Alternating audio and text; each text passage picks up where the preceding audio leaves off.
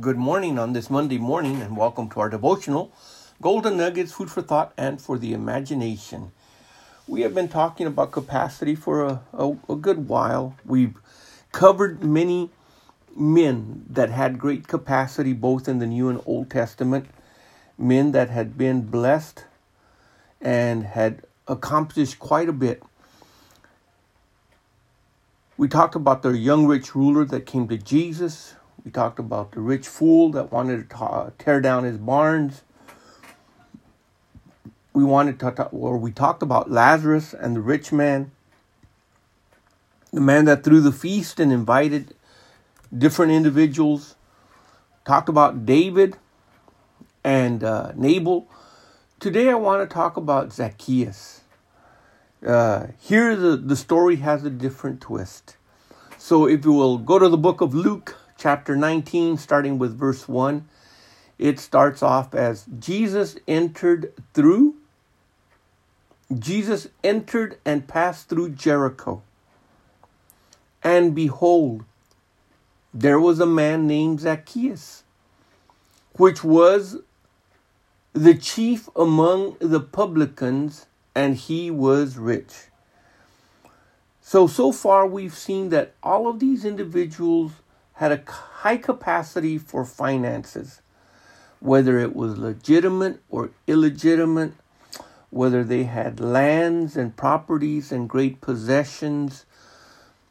The scripture just simply says that they were rich. How they got there, some may have been legitimate. Let's say the young rich ruler. He had kept the Ten Commandments and he had been blessed but he had lost one. There was one thing he had overlooked, and Jesus told him, If you'll sell everything, give it to the poor, come and follow me. The young man couldn't do it, it was too overwhelming for him. But here's Zacchaeus, he is a Jew. This man is a small man. He is not uh, tall in stature, and the scripture says in verse number three, and he sought to see Jesus. I'm going to ask you a question. Why would you want to see Jesus? What would be the reason before an individual would seek Jesus? Why would you want to see Jesus? The Greeks in the time of Jesus wanted to see him. They wanted to make an appointment with one of the disciples to see him the woman that had her child that was possessed of a devil wanted to see Jesus, and Jesus says, uh, You know, it's not meat, it's not right for me to cast the bread uh, of the children to the dogs. The woman with the issue of blood wanted to see Jesus. The the the leopards they wanted to see Jesus. Nicodemus wanted to see Jesus. So once again, I asked the question, and he sought to see Jesus. The question is why? Why would anyone want to see Jesus? Was there something special that they would see about him? Or was it something special that they would see him do? Why Jesus? And he sought to see Jesus, who he was. Who he was. Who he was. I'll say it again who he was. Many people wanted to see Jesus for what he can do for them. But he wanted to see him for who he was. And Jesus, now, for who he is, is the Son of the living God. He has not changed one single bit. He is still seated at the right hand of the Father. He is still the beloved of God the Father. He is still the firstborn to be raised from the dead. He is still the Alpha and the Omega. He still is the beginning and the end. He still is the Prince of Peace. He still is the door. He still is the light of the world. See, that hasn't changed. He sought to see Jesus, who he was. Now, if you've never seen him, how are you going to know when you see him? How are you going to know who he is? So he sought to see Jesus, and he could not because of the press. There were so many people, and he was of little stature. Many people want to see other people, but because they are limited in their status, sometimes they can never get a an ability, uh, the the opportunity to meet with or see somebody because they may be too bottom on the they may be too low on the bottom of the of the scale. But here the scripture says that he was in his physical body not a very tall individual. And he still wanted to see Jesus. So he found a way. Now that's the thing. Blind Bartimaeus, he found a way to see Jesus. The woman with the issue of blood, she found a way to see Jesus. The woman who had her daughter possessed found a way to see Jesus. See, that's that's the thing. They found a way because they really wanted to see Jesus for who he is who he is, not who he will one day be, because he already is, not for what he was, because what he was, he already is today, right now.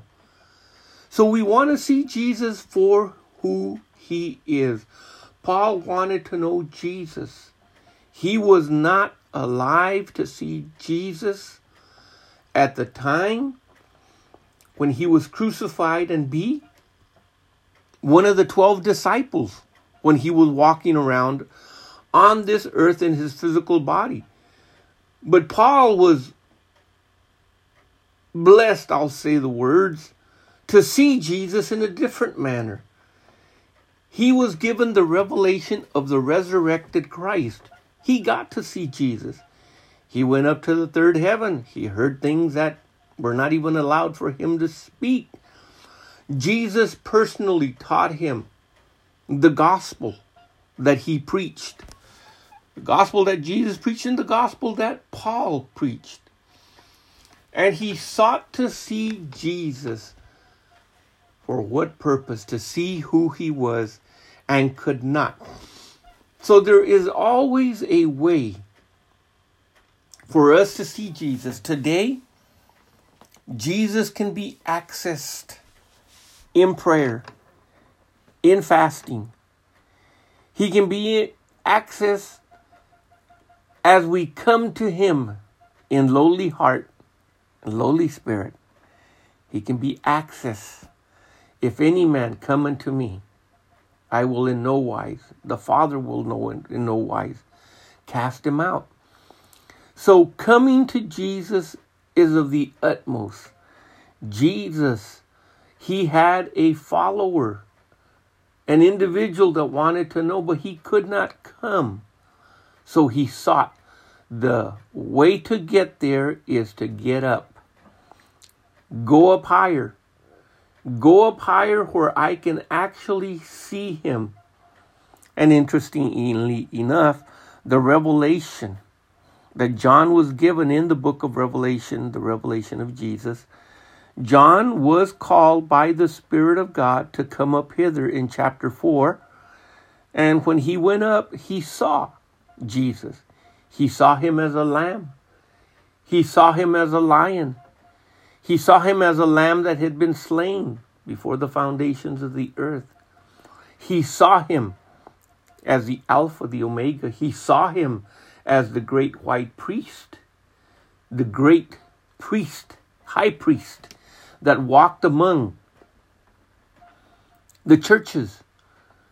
He saw him as our intercessor, our mediator.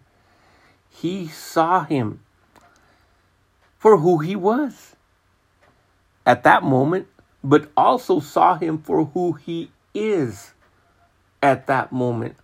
Now, John walked with Jesus on this earth, and he did get to actually eat with Jesus and sleep wherever Jesus was with his disciples, and to see the miracles that Jesus did, he was there. He leaned on Jesus' bosom at the Last Supper. He was there. He saw Jesus. But like the others, they still could not see him for who he was, for who he is. When he asked the question, Who do men say that I am? And they answered many different many different forms. You're Elijah, you're one of the prophets, uh, you're this, you're that. But Jesus says, Who do you say that I am? The people say that I am this, I am that. Who do you say? And Peter said, You are the Son of the living God. You are. So the scripture says in Luke chapter 19, verse 4 and he ran before, he ran ahead, and he climbed up into a sycamore tree to see him, for he was to pass that way. Jesus was going to pass by, and Zacchaeus wanted to see him, and he figured the only way I'm going to see him, uh, I'm too small. Uh, I'm I'm not gonna. I'm gonna climb something that is higher than I am. Now, how he got up that tree? Well, all you got to do is think about children, how they, when they're kids, when they're small, they, they'll attempt anything. They'll climb up a tree and uh, who knows what. But anyway, he ran up. He ran up ahead and he climbed up into a sycamore tree to see him. Once again, notice he wants to see him. May not be able to talk to him, but he wants to see him. In verse number five, it says, And when Jesus came to the place, he looked up and saw him. How interesting. Zacchaeus went up to look down.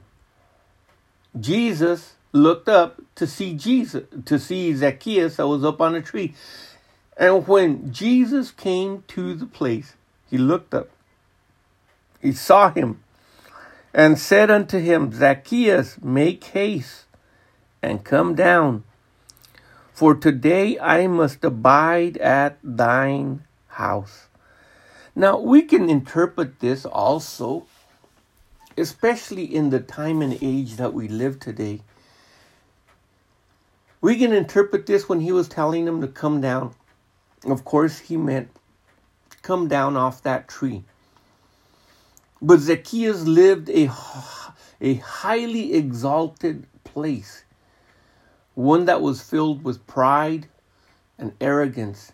He was rich, he was a Jew, or he was a, an individual uh, that had prestige. Of course, he was hated by the people because he was a tax collector. Just like Matthew, uh, uh, or also known as Levi, uh, was a, a tax collector. He was not one of those that was favored among the people because they were fairly crooked in all that they did. But listen to this. Jesus looked up and saw him and said, Zacchaeus, wait a minute. Who told him that Zacchaeus was his name? He knew him already.